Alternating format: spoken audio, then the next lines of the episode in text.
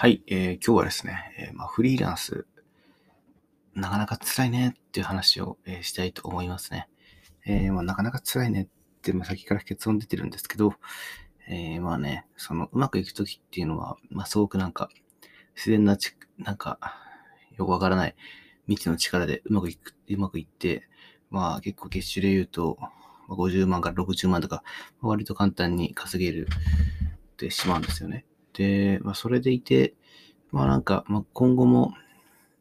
このまま稼げるだろうと思って、えー、まあ、そういうふうに、なんかお金を使っ、結構使っているとですね、やっぱりなんかちょっと、その案件が終わった後に、まあ次の案件も見つかるだろうと思ってたら、なかなか見つからなくてね、でそれで今、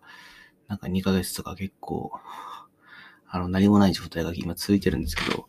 まあ、そういう時に結構ね、しんどくなって、まあ、貯金もなんか、投資だと思って使ったりとかしてしまって、で、それで結構きつい状態が今、ちょ続いてるっていうのが正直なところなんですよね。で、まあね、その、ま能力っていうものは、まあ、上がってると思うんですよね。その、まあ、勉強をしてるから、能力は上がってるんですけど、やっぱり案件がなかなか決まらないという点で、まあなんか、ぱり運かなーっていうのもあるんですよね。圧倒的なスキルとか有名な人とかだったら、案件が向こうから来ると思うんですけど、まあ有名じゃなくて、まあスキルもそこそこっていう時にやると、やっぱりなんか、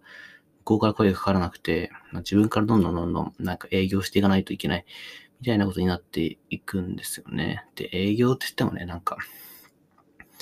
まあ、帰ってきて帰ってこなくたりするので、まあ100件送って帰ってくるのは多分3件ぐらいっていうのが現実なんですね。で、そういう時に、まあ、なんか、そのまま頑張っていこうと思えるかってことが、まあ、重要だと思うんですけど、疲れてしまった時、本当に疲れてしまうので、やっぱり貯金があることが正義だなって思います。はい。うん、まあやっぱりね、その、まあ、少なくてもやっぱり50万以上の貯金があれば、まあなんとなく、ちょっと、お金が少なくても頑張ろうみたいな思えるんですけど、まあそうじゃなかったら結構きついなーっていうのが、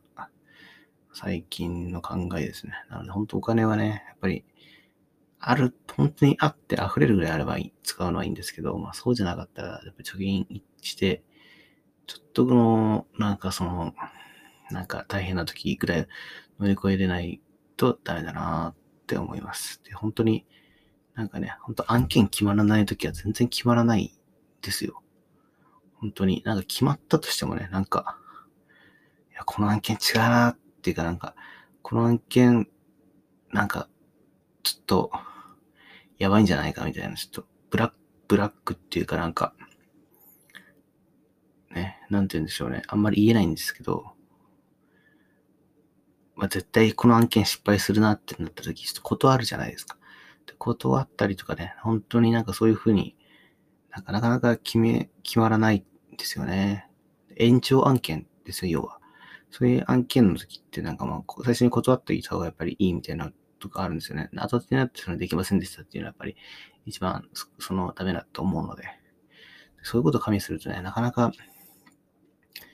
まあ、決まらないというか、厳しい世の中だなぁと最近感じてますね。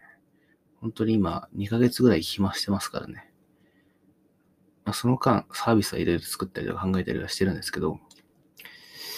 まあ暇ですね。まあその暇になった理由としてもね、あのいろいろあったんですけど、うん、まあなんて言うんでしょうね。その、うん。まあいろいろあったんですけど、まあなんかね、人間関係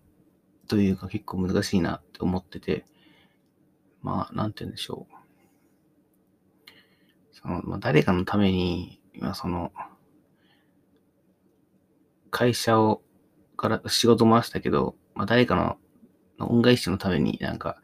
案件は今、その、まあ、2ヶ月後、1ヶ月後ぐらいに終了でお願いしますみたいな感じで言って、で、それで、なかなか、まあね、いろいろあって、その、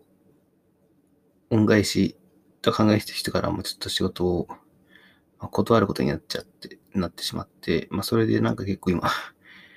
まあ案件が決まらなくて結構大変なんですけど、まあそれはまあ自分が招いたことであるんですけど、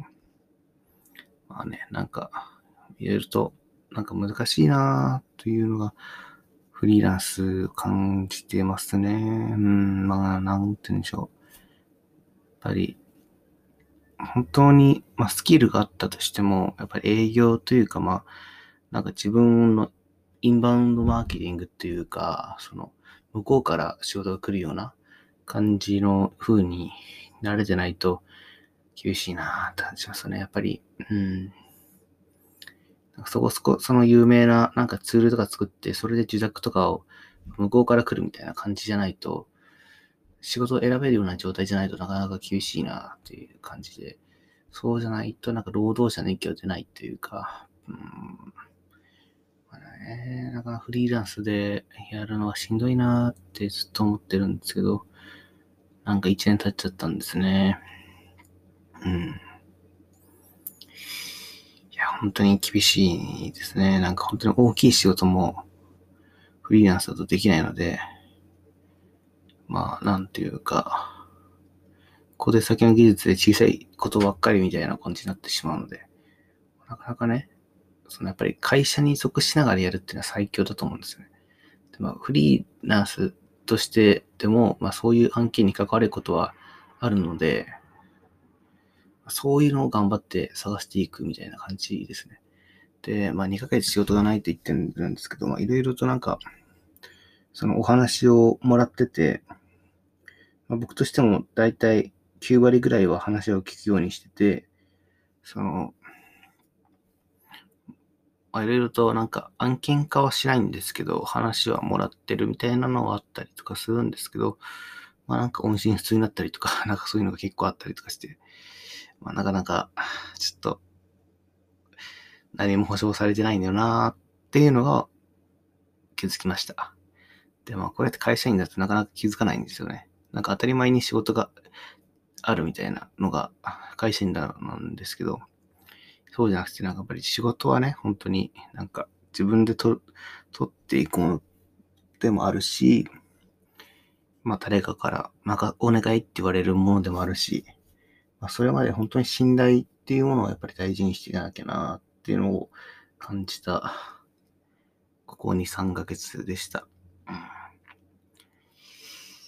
まあ、頑張るだけじゃなくて、やっぱりね、なんかその信頼を裏切らないようなことを、言動とか行動とかそういうのをね、ちゃんと気をつけてやっていきたいなって思っております。はい。では、こんなところで。